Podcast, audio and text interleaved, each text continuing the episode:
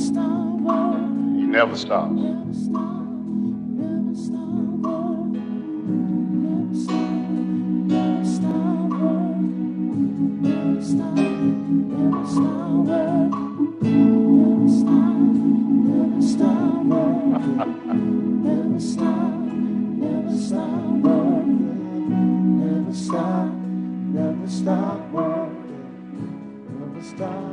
We um, we've been talking about who he is for a few weeks now. Songwriter says he's a, a waymaker. Another place it says he's a miracle worker. And they say anybody in here know him to be a promise keeper. Yet others have found him to be a light in the darkness.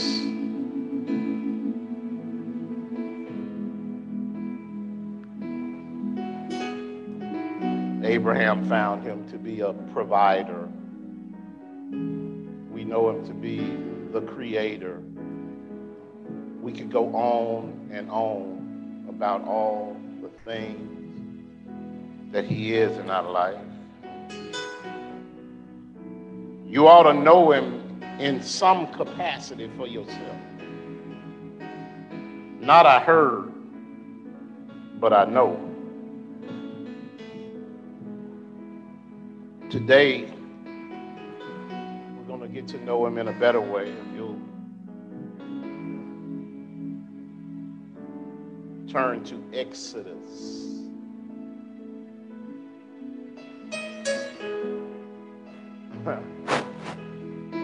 Siren is right on time.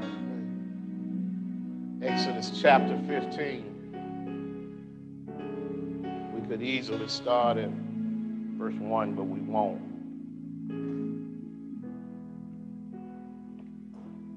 Go down to verse 26. It's our pinnacle verse for this message.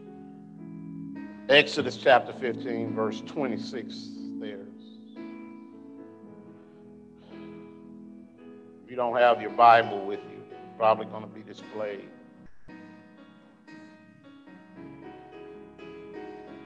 I think I'm reading from the NIV version. I didn't put the caption myself in my notes. The writer penned these words. He said,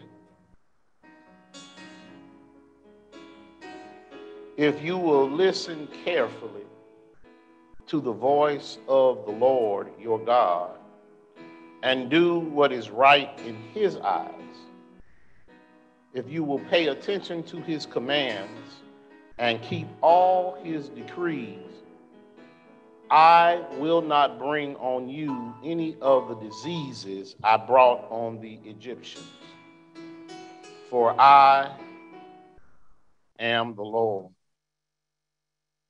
who heals Today, we're going to study God the healer Jehovah Rapha. Now you'll find that this name is spelled differently in different texts. R O P H E, Rapha. R A P H E with some other texts. Jehovah Rapha, my healer.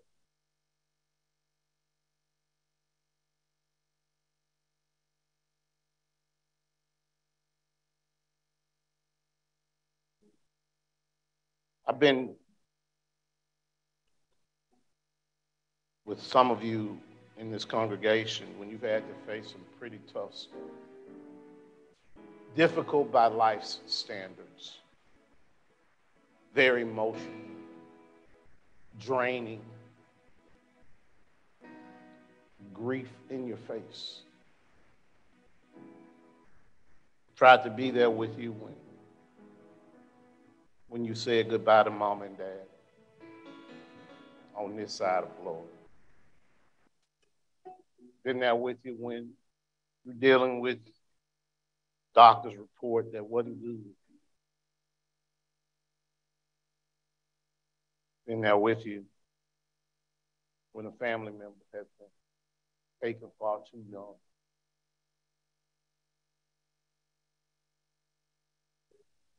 Maybe when life is just beating you down, no one has died. You just keep coming up with just a half a cup of life, even though you're working hard, doing everything you can. It seems to be a constant struggle, or maybe the plans you made for your life just didn't go well. Something changed. The amount of agony and pain in this congregation will literally take your breath away. And we're not unique. One of my favorite men in the world used to say, just keep living. Life happens. You can't design life. My mama used to get so mad at me because I would come in so optimistic. And I would show her my plan for what I was going to do.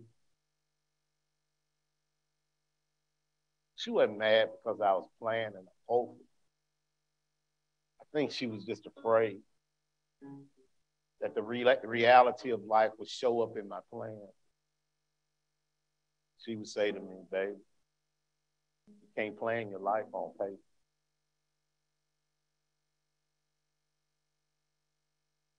Mama was right. Mama was right. There used to be an event in Birmingham that we absolutely love. I hate politics of its management got in the way of it going forward, but anybody here remember City Stages? Oh yeah. I think it was one of the premier events we had in Birmingham when it was happening. It was just magnificent. It was a weekend of fun, both secular and spiritual. Used to hold up at that church downtown, the Methodist church downtown, the big brown one with the headquarters for the gospel, the gospel concerts, and it would just be gospel concerts all day long. And then if you were so inclined, which I was, you could dip out the door and go see somebody else, which I did. one week, one one year, I may have told the story before. Karen and I were so excited because the band of my adolescence was performing. Oh yeah, we were so excited, and of course they were performing live on the on the stage. Parliament going to see George Clinton and the Funkadelics. Yeah. Somebody else know what I'm talking about. Yeah. Boots was gonna be there too. Beta uh, Mason. Anybody else in here never learned to swim? well, y'all don't see anyway, we were there. We were excited. Yeah, y'all, y'all just know Atomic Dog, but it was so much deeper than that. Yeah. So we're there. We're getting there. We're trying to perch in front of, get to the stage so we can get a good, good position. As we're rushing to this space, we see something that didn't fit in the scene. We see a little girl sitting on the curb by herself, crying. And her hand is wrapped up. And so, being the parents that we were, we went over to see if she was doing okay. She wasn't. It seems that she had come from Huntsville with a group of other kids. And they were all having a good time, and she had to go to the restroom. Well, out there, the only thing you had was portalets she went to the portalet, and as she was going in the portalet, something happened on the locking mechanism on the door, and it caught her hand and really cut it pretty bad. And so I don't know that she said anything to her crew, but just to say they had left her. She was there on the curb by herself, absolutely out of it. It's the, a parent's worst nightmare. So when we came upon, upon her, she was out of it. Now she this was a little white girl, so for us to be coming up on her, she was a little hesitant. But she needed somebody. And guess who somebody was? Us. And either help her or go see George Clinton. I can hear Parliament queuing up in the back. Needless to say, we took her to the first aid tent. When they get to the first aid tent, first thing they say is she got to have stitches. She needs to go to the hospital. Y'all gonna take her to the hospital? Are we gonna take her to the hospital? What do? Are we gonna? We don't. We don't even really know her. So we're at University Hospital in the emergency room with her because somebody got to go with this girl to the hospital. We can't we can't abandon her like she's been abandoned by a friend. This was before cell phones. She couldn't just holler at them and call and say, "Hey, I'm over here." So we go. We finally get to the hospital. That's when the communication started. Her parents got to come from Huntsville to get her. Can you imagine how out of their mind they were? She's in the hospital. They finally get there about two hours later. Needless to say, I'm sure George Clinton was still playing his first song because they used to play them for an hour up there, but, but we missed that because there was something that was more important. There was a need this girl had, and I thought about it. She didn't just need physical healing. She did, but not just that. She also needed emotional healing in that space. We didn't get to a place where we talked about any, anything spiritually with her, but we naturally were praying for her in this instance because we didn't know who knows what's on the door of a bad portalet, you know, to get into the cut that she had. Make a long story short, we met her parents and did the pass off. We've never heard, we never really knew her. But we moved on. And I never got to see Parliament. But she turned out all right. But I did, I'm to move on. I did two or three years ago. George Clinton did come for homecoming, I'm for a classic, and was performing out at Legion Field and I got to meet him. I went backstage and met him, took a picture with him. Yeah. He, so that kind of helped out. Jehovah Rapha. Where do you go for healing? Who do you call? Who helps you to heal? How many different ways do you need to be healed? This has been two, 2022 has been a year where my focal point has been on healing. Just been front and center. We've been talking about it a lot today. Healing takes a long time. I remember sitting there waiting on the paramedics to come pick me up. And I said, Lord, help me. Help me. I didn't even know what to put in the blank after that. Because when you get in a situation like that, for one thing, it's fast. And you need someone who's not stuck by time. That's the Lord. He, he controls time. And so putting it in his hand, letting him know you depend on him is important. But it's interesting how life can come about us and we can be doing okay. It is not until we get to a tough place in life that we even start talking to the Lord. We go along trying to handle everything by ourselves, just like the children of Israel. You will, let me. Children of Israel have just gone through what can arguably said is the most phenomenal series of events the world has ever seen. the Lord has just proven to the most powerful man on earth that he is God. And that when he says he wants something to happen, you better get out of the way and let it happen, or else bad things will happen to you. And he gave Pharaoh a series of chances to get it together. And Pharaoh was going to prove that his, he could box with the Lord.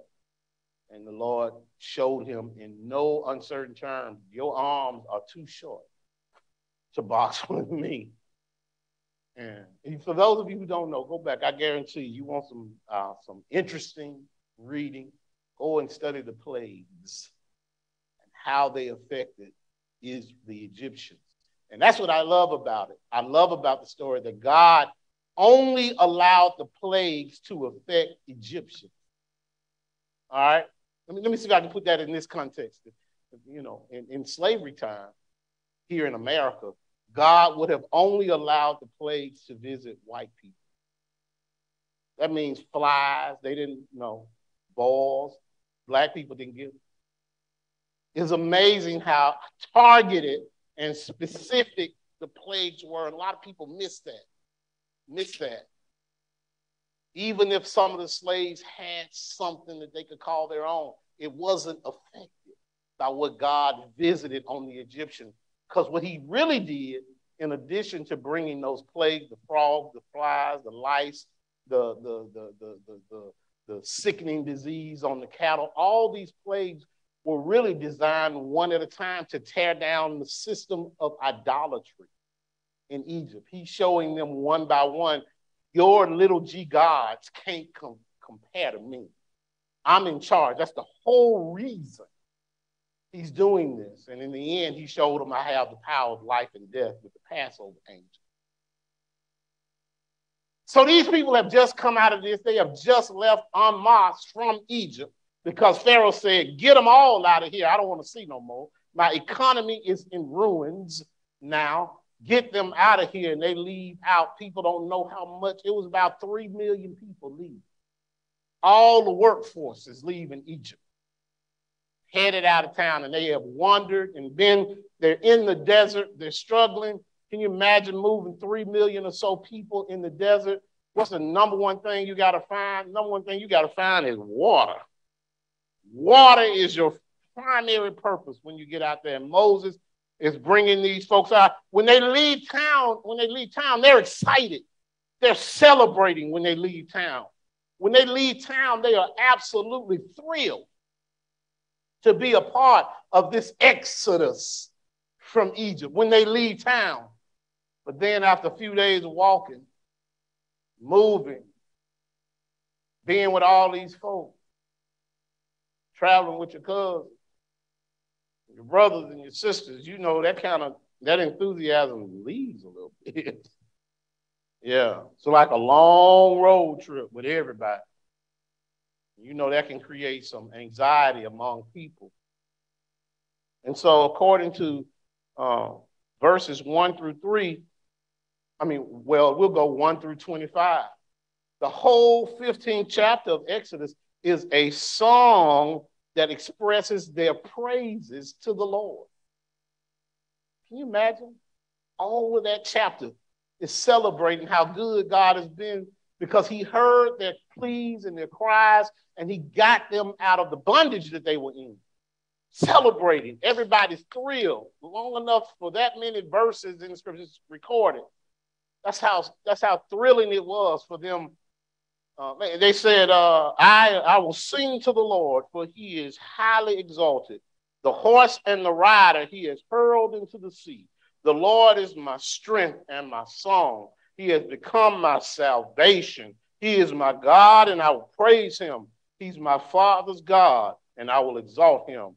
The Lord is a warrior. The Lord is his name. We're talking Yahweh and Elohim. They're elevating him to the God, the creator, and the, the, the one who's almighty. And they go on for 21 verses singing about how wonderful he is. And then they get to verse 22. And all of a sudden, things change because they have now entered into the desert of Shur. Ironically, Shur, S U R, S H U R, means wall. So they hit a wall. They hit a wall. And the reality of their circumstances starts to sink in. They hit a wall of despair. They hit a wall of thirst. And they had only been traveling for three days. Three days. So how, how, how long after you have a real high situation in your life, when you're celebrating, is it before you hit a wall? And what you were once giving God credit for, you now turn around and have issues. Let me show you the issues that they had. Um, when they hit this wall, the reason they hit the wall is because they had an expectation that everything is going to be wonderful from here on out. We're moving out of uh, bondage, and now God is leading us to a wonderful place. And when they get to Shur, the water surrounding Shur was bitter. So they got water, but it's not the water that they wanted. Yeah. Marah is the name. Marah means bitterness. Until they, so they get to the waters of Marah. I, I, tried to, as I was preparing for this, I, I tried to liken this water. What, what, what does it taste like when they get there? And the only thing I could come up with is when you when you real thirsty and all you got is a hot water bottle, you know, a plastic bottle of water, and it's hot. Yeah. And you grab it and you drink it. The same water bottle, but that water tastes different than the same water would taste if it had been really cold. Yeah, because you can taste the plastic in it when you drink it and it's hot like that. For some reason, you just get that little aftertaste from it. But the same bottle of water, when it's cold, you don't really taste those qualities. Now, I was telling my wife about it as I was thinking about it. And I remember when I was growing up, we didn't have no bottle of water. You couldn't go in the house and get, no, you would go on the side of somebody's house and turn that faucet on and pick up the hose and drink from the hose. And you, you, you when it's real hot outside, you could taste the hose. you could taste that, that, that little, yeah, which was different than having a cup of ice water. And so here they are right now. They got water, but it's bitter. Blessing, not a blessing. It's, you know, and so they start grumbling. God's people go from giving praise to grumbling protesters in an instant.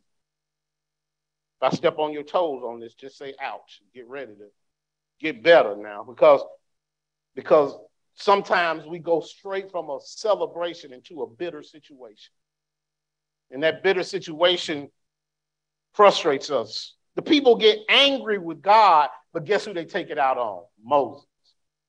Yeah, one smart person said that, that anger is a magnet in search of metal, and usually the metal that it finds is another person. That's anger. Yeah, we, we tend to take things out on people when we don't get what we want. We don't get what we think we deserve under a certain circumstance. And here we are now. The Israelites are now out in the desert. They've got great disappointment. They've got great, well, they had high expectations, but now they got great disappointment and they got really heavy discouragement. Gratitude, write this down. Gratitude turns to griping when the memory of God's faithfulness is forgotten.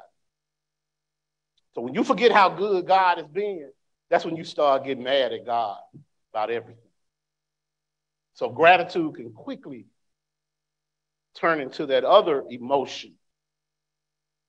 So, how do you handle that if you're the leader? What does Moses do under those circumstances, Cass? He's got three million people there, most of them complaining. The ones up around him are, you know, they ask him a question that is amazing in the context of what they've been through. They ask him after they come out of the desert, and they get to the waters of Marah. When you get to verse 24, I told you verse 21 through 21 was celebration. They watched God rescue them from Pharaoh. They watched God get them out of bondage where they were being killed and treated like chattel. They watched this, and then they get to verse 24, and they have the audacity to say to Moses this question What shall we drink? What shall we drink? Gone is the expectation that God is going to take care of them. Gone is the understanding that God has already taken care of them and brought them that far along. They've forgotten all that stuff, all because they have a physical need that they feel isn't being met timely enough by God. And so they question everything that God has done. And we turn on Him just the same way. We get to a place and we think something hasn't happened the way we wanted to, and we start getting mad, not just at God, we get mad at Him. And we say in our own situation, What shall I drink? And Moses does what any leader should do under those circumstances. If you find yourself with people under those circumstances, Moses prayed. Yeah, he turned around and he prayed. Instead of protesting, instead of sitting there engaging with them, because you're not going to win the argument. They're angry. You're not going to talk them down. He went to the source of supply, and that's God. He started praying.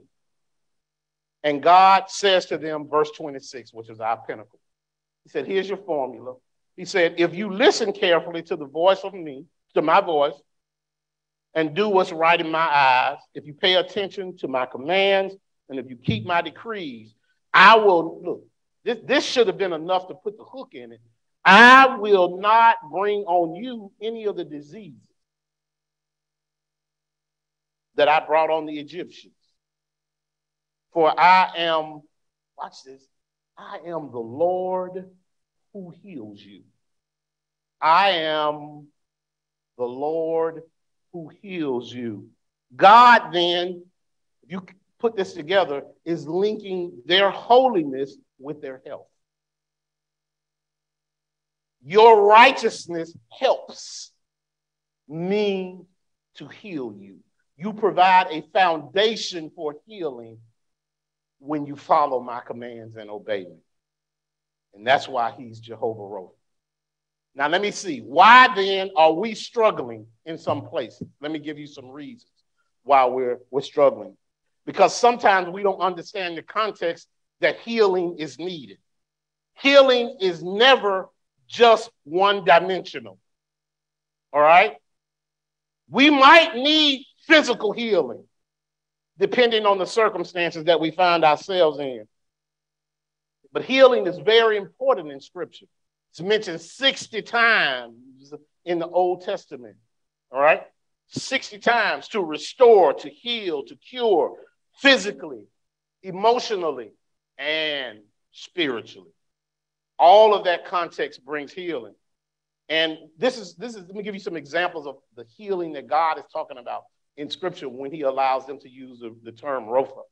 All right. In Second Kings 2 and 21, God heals the water when Elijah simply throws salt in the spring. He heals the water. All right? Yeah. He also allowed uh, uh, Elijah to repair the altar that was built in his name. And so the word Rapha, in its uh, original meaning, means this is very important to restore something to its original state. All right? To restore something to its original state. This is tricky because he'll bring our body back to a state of healing as it was, but y'all do know we were born fractured. All right? We were born sinful. And it's only through a spiritual process that we can become fully whole. But God will put our back, because that's what we pray. Somebody breaks their arm, Lord, fix their arm. That's what we pray about. Somebody goes through a process that, that fractures something physically on them, we say, Lord, heal that.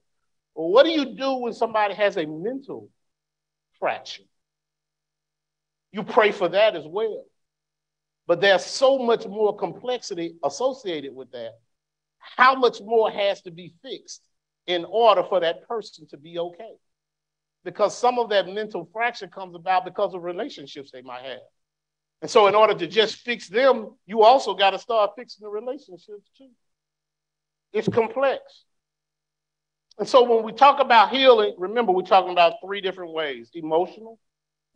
The writer said, Lord, Dave, David said this. David seemed to master all three of them. If you go look at Psalm 6, verses 2 through 3, 2 and 3, you'll find that David hit all of these healing methods in this one song. Okay?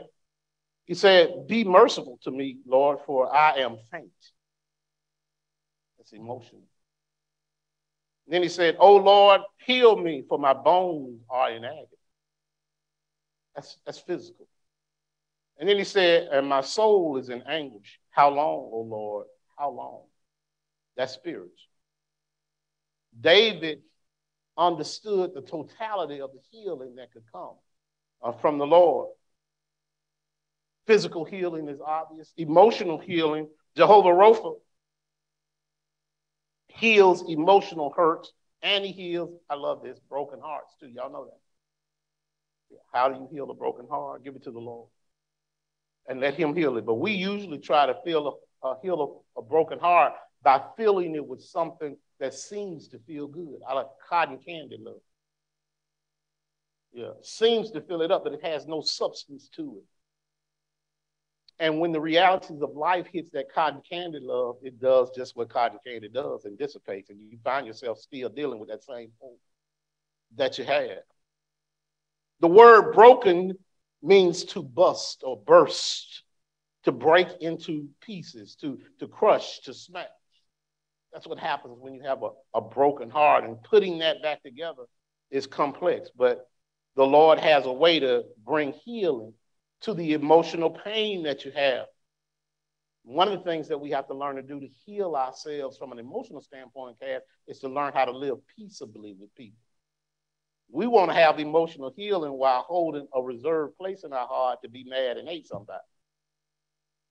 That can't work real well. No, no, that doesn't do you well.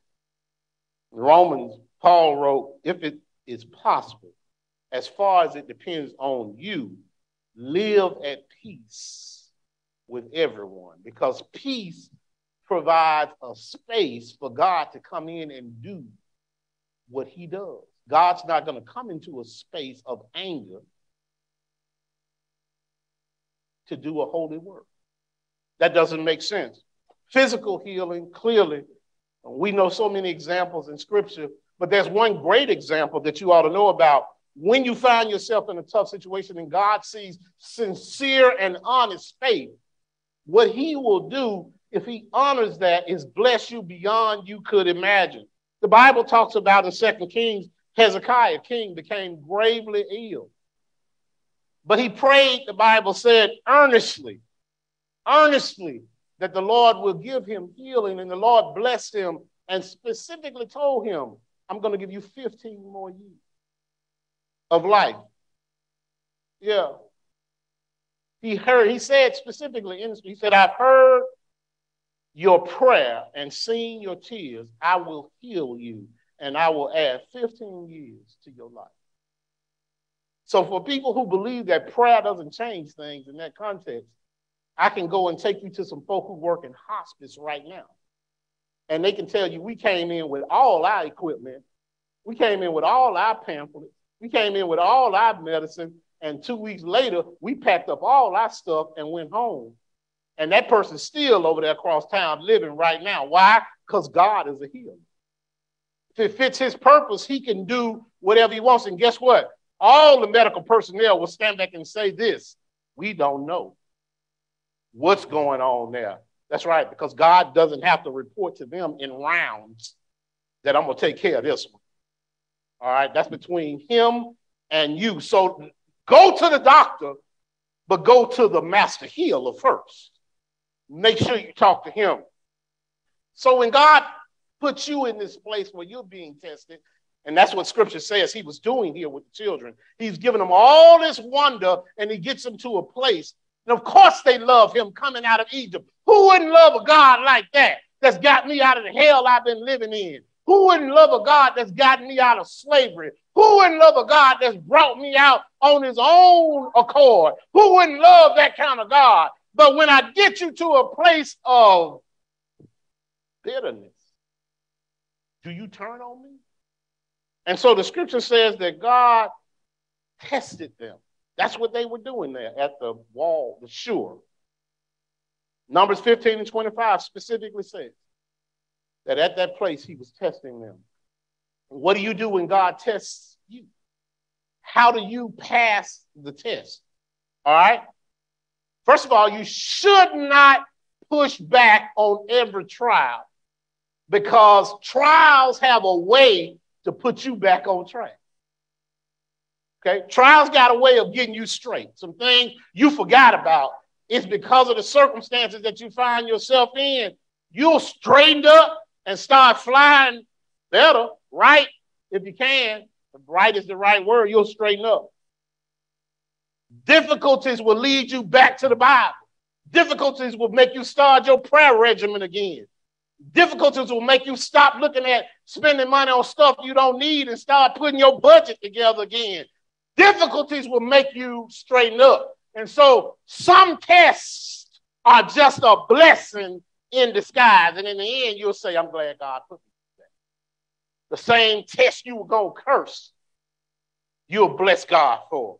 But if it had not been for that test, you would not be in the circumstances. Look, look, look, look the psalmist wrote this Before I was afflicted, I went astray.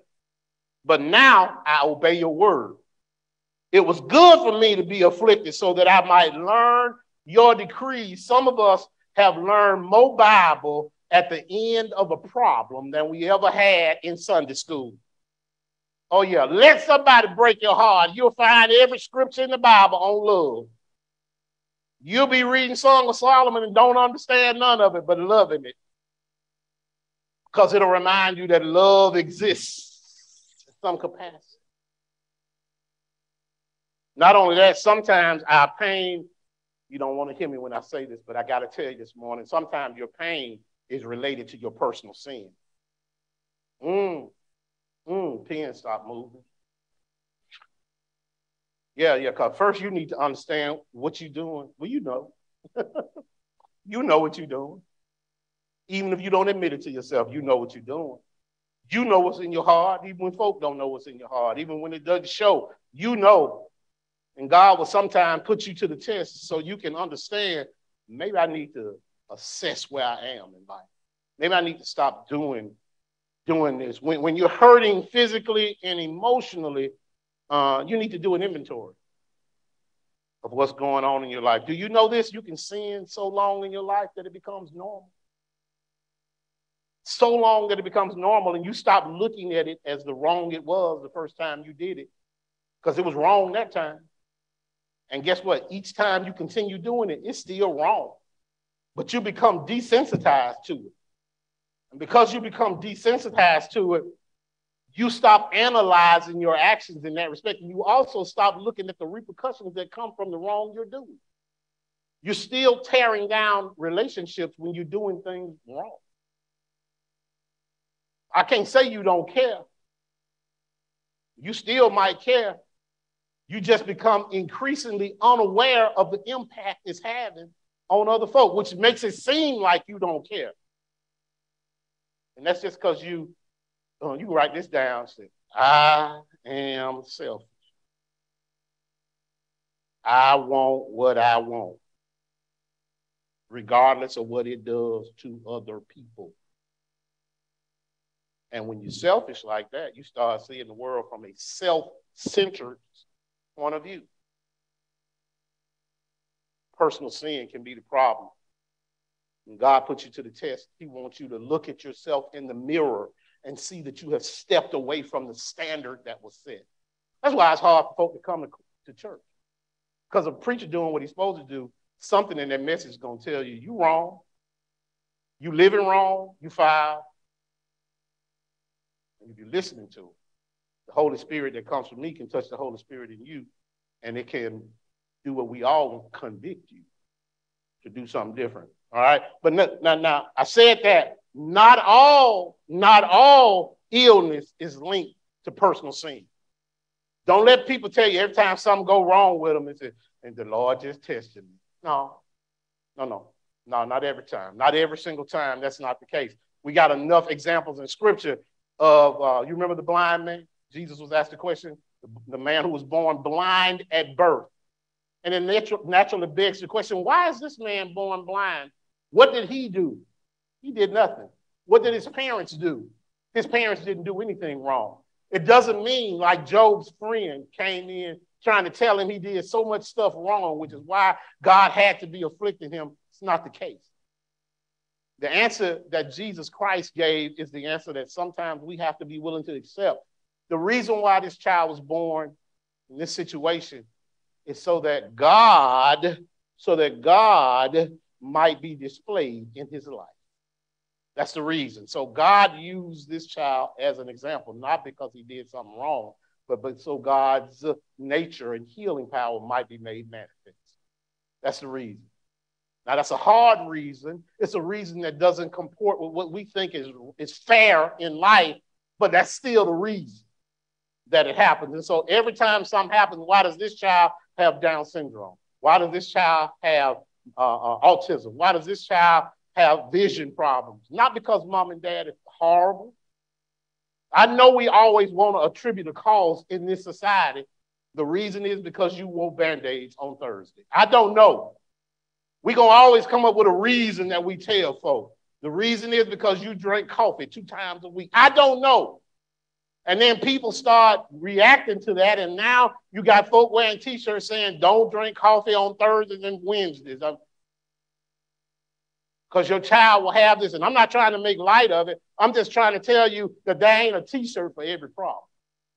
There's not a cause for every problem that we know of. Sometimes it's just because God allowed it to happen. And unfortunately, we got to be mature enough to accept that God allows these things to happen sometimes. And we have to, we have to beg his mercy under those circumstances. I also need you to know this that you need to, when you find yourself in a situation of, of, of hurt, whether it's physical, whether it's emotional, or whether it's spiritual, you must, if you if you if you don't do anything else, go to the doctor. I'm talking about the physical, the doctor here, the physicians here. Do not be afraid to go see professionals. and I always say it this way: Why do you think God allows people to get medical training? He wouldn't allow folks to stay in school 12 and 15 years getting all this training and studying things if he didn't expect that that was going to be a benefit to us somehow. So go, don't let anybody talk to you if they come telling you you got some cancer or something like that. You go see the doctor. All right? You go see the doctor. You tell them to use their advice on their illness when they get it. All right? You use your own advice. I'm going to use this advice. I'm going to go see the folk who say they can do something about it. Can they help you? Maybe. Maybe not. But you never will get the help that they have if you never go to them. So make sure you go see the professionals because it's important. Second Chronicles 16 and 12 says, though, this, um, though his disease was severe, even in his illness, he did not seek help from the Lord but only from physicians. See, this is someone who's gotten it backwards in scripture. Asa was so smart that he outsmarted himself. All right. The doctors there had some remedies for his thing. But all he did was, was, was he said that he was going to go to them and never go to the Lord, and the Lord had to show him that in the end, all healing comes through me. You ever seen anybody go to the doctor every week and they always sick? They, that means they got too much faith in the doctors. And perhaps the doctors don't have the remedy for what ails them. The Bible says that that woman had that issue of blood, and she had had it for 12 years. Watch this. And says she had spent all her money and was still no better. I hope you heard that, that part, and it always gets my attention. She spent all her money on any possible remedy and was still no better. than when she spent her money. Guess what else you need when you are in a in a health situation, when you have an injury? You need, and this is crucial, the community of faith. You need the community of faith. Some of us overlook the church when it comes to heal. You need to be in a community of faith. When you got something going on, ask people to pray for you. Tell people, call my name before the Lord. I want you to know, Bible says clearly that the effectual fervent prayer of a righteous man, we can say person, availeth much. Yeah, Lord, the whole 45th Street Church is praying for me to get through this. That if if if if you don't know anything else, that provides an emotional uplift to know that that many people are supportive of you. Not only that, when you get in that context and you share that you, you don't have to tell them every detail. You don't have to tell us that. And we all, I'll tell you this right now publicly. When you share something with me, my question to you is, is this something I can share with the congregation? And the decision is up to you. If you say yes, then we will. We'll share it and ask people to pray for you. But if you say no, they'll never know what's going on. But under those circumstances, most of the time, you're the one who come up slack. Because it's an emotionally uplifting thing when you walk through that front door and everybody say, how you doing? You all right? They're not doing it because they know it. They're doing it because they want to know how you doing. Is there anything I can do for you? Can I, can I support you in any way? That's encouraging. Now, it might not be in your house that you need that because you got a house full of folk taking care of you. But when you live by yourself, when you have a small to no family and nobody's checking on you on a regular basis, the fact that somebody else cares enough about you, that's why you have a community of faith. That's why you need people to love on you.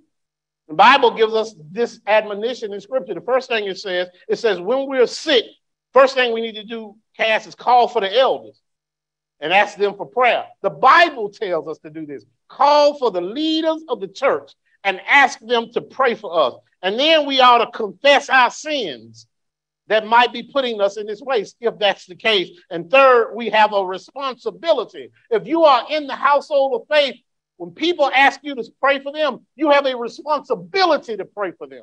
It's not optional. It's part of our duty as believers to lift folk up in prayer.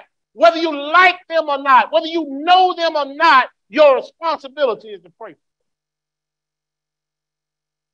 The Bible is clear on this. And let me tell you how deep it is. Not only are we to pray for the people we love, the Bible tells us that we're supposed to be so righteous that we pray for our enemies. If you find out that the person you detest most in life is sick, you have a responsibility to lift them before the Lord. Lord don't care nothing about you not liking them. That's a sin you need to address. Remember, I said as much as possible in your life, live peaceably among folks. Sound to me not that they don't like you, it sounds like you don't like them. Know this now faith is a source of healing. Faith is a source of healing. This ain't just no Ernest Angley. Lay your hand on the TV and you'll get healed. I'll send you a prayer call close. Can I tell you, faith will heal you. The Bible is clear that faith will heal you. Some folk have gotten through chemotherapy on a prayer. Some folk are still living on the faith that brought them through their circumstance. Some folk can pray, Lord, don't let a don't let a strand of hair fall out of my head. Faith. And because God wanted them to know that He was in charge of the circumstance, not only did the hair not fall out, it got healthier. They didn't even have dandruff while it was going on. Because God wanted them to know, I got you. Faith is a healer. But you got to turn to God and let God take care of the circumstances. Y'all, some of y'all, some of us might have more faith than Blue Cross Blue Shield. Blue Cross Blue Shield ain't got nothing to do with the cross. It's got to do with the cost. Yeah, when they can make a decision on whether or not you need an intervention that the doctor tells you to do, that's a problem. That's why you need to put it in the master's hand. Yeah, because the master will have that person sitting at that desk at Blue Cross Blue Shield who don't know you from nobody, who simply has approval authority on some procedure. They don't even know why. They about to go to lunch and they running late, but your situation came across the desk, and before they go, they can either check yes or no before they go. They don't even know why they hit yes and went on about their business. They don't know you, but God does. God knows how to turn these situations in our favor. He knows how to do it. Faith is a force of healing. Jehovah Rapha hears our prayer and he blesses us according to his omnipotent power. Mark verses chapter 6 verses 5 and 6 Jesus said he could not do any miracles in a city because the people lacked faith in that city. In other words, he didn't have a foundation for his holiness to be applied because they were such unbelievers. Now, think about that. Maybe, just maybe, you're not getting what you need from the Lord because you're not strong enough in your faith and in believing what God has for you. Sometimes the healing takes place in unusual ways. We always look for traditional healing. Preacher was talking to a man who was terminally ill in his church, and he had the opportunity to go and to pray with this man. Doctors had given him mere weeks to live. And the man seemed to take in everything that the preacher said. It was unusual. His family was sitting back and they were watching, they were curious that the man was listening to the preacher because he hadn't been a church going to kind of dude. But he listened to the Lord. I mean, listened to the preacher as he explained to him who the Lord was and how he worked in his life. And then he left with his family, and the preacher was, was convinced that he had been heard that day. A few days later, the wife calls the preacher, tells him, said, I just want to tell you thank you for what you did to my husband. The Lord called him home today. So just in a matter of days, it didn't. Preacher said, Oh, my Lord, we've been praying for healing for him. And his wife said, No, no, no, don't feel bad. Please don't feel bad. He said, Because before he talked to you, my husband was so hard to be around. He was angry all the time. He was horribly mad at the circumstances that he found himself in. And because he was mad at the circumstances and didn't understand it, he was also mad at everybody around. So it was hard to talk to him. And so we convinced him to come to church that day and talk to you. And we give glory to God for him coming that day and for you talking to him. And even though he died, he was healed. Because the last few days we spent with my husband were the best days we ever had with him. Said we prayed, we sang, we laughed. I saw the man I hadn't seen in so many years because the Holy Spirit had touched his life. And when he left here, he left here with the knowledge that he would see us again in glory. And so I need you to understand something that's very, very important. When you pray for healing, healing can come in different ways. And even though, even though he wasn't saved, he was healed. Even though he wasn't cured, he was healed. Even though the disease didn't go away, he was healed. And sometimes we just pray for longevity on this side when it's really healing that we need. So keep praying for everybody. Last thing is this don't forget the importance of communion. The Bible says that that was given to us. If you were in the household of faith, communion is important. God gave it to us as a remembrance of his sacrificial death. He told us how we ought to do it. So you come here with all of your junk in your life and you never confess it before you go to the Lord's table. The Bible clearly says, Paul wrote to the church at Corinth, for this reason, many in the congregation are ill and have fallen asleep. In other words, because you take the communion amiss.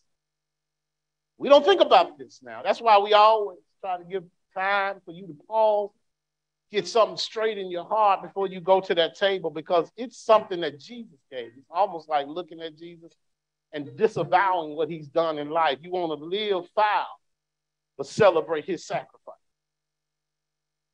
Pay attention to communion and live the way the Lord asks you to do. The last thing you need to know is this, and I'm out of here, and I haven't done this in a minute. The cross of Christ is the greatest healing you have. Cross of Christ has healed us from the ultimate sickness that we had. The ultimate sickness that we had was spiritual. We can be as healthy as any being ever created. And yet, that healthy being could not be back in right relationship with God the Father. And it was only through the healing that came with Jesus dying for us that we were able to make it back into relationship with Him. So never forget the healing that comes from the cross. You must have that healing in your heart if you're going to have a right relationship with God the Father. If you're going to live forever, you can only do that because Christ died for you. You have to accept that He died for you. You have to accept that it's His death that brought the atonement for your life. Because we were not righteous enough, could never be. It's only because our acceptance of Jesus Christ's sacrificial death that we have healing in our in our bodies and in our spirit. And guess what? When you go to heaven, don't let nobody think you're gonna be floating around like a cherub or an angel or something like that. We're gonna be there in body. Yeah, we'll be resurrected in body like Christ was resurrected in body. And I love the fact that healing won't have to be talked about in heaven. It ain't no more over there. No, no, no. Ain't no more broken ankles. Ain't no more diabetes. Ain't no more, oh, none of the sickness that we have on this side. In fact, we won't even talk about anything like that because we'll live, live in complete joy with the Lord when we get there with Him.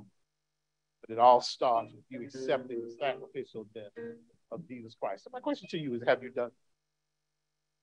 Do you know Him in the free pardon of your sins? Free, which means it doesn't cost you anything pardon, which means he's already done what he has to do in order to get your sentence moved from you.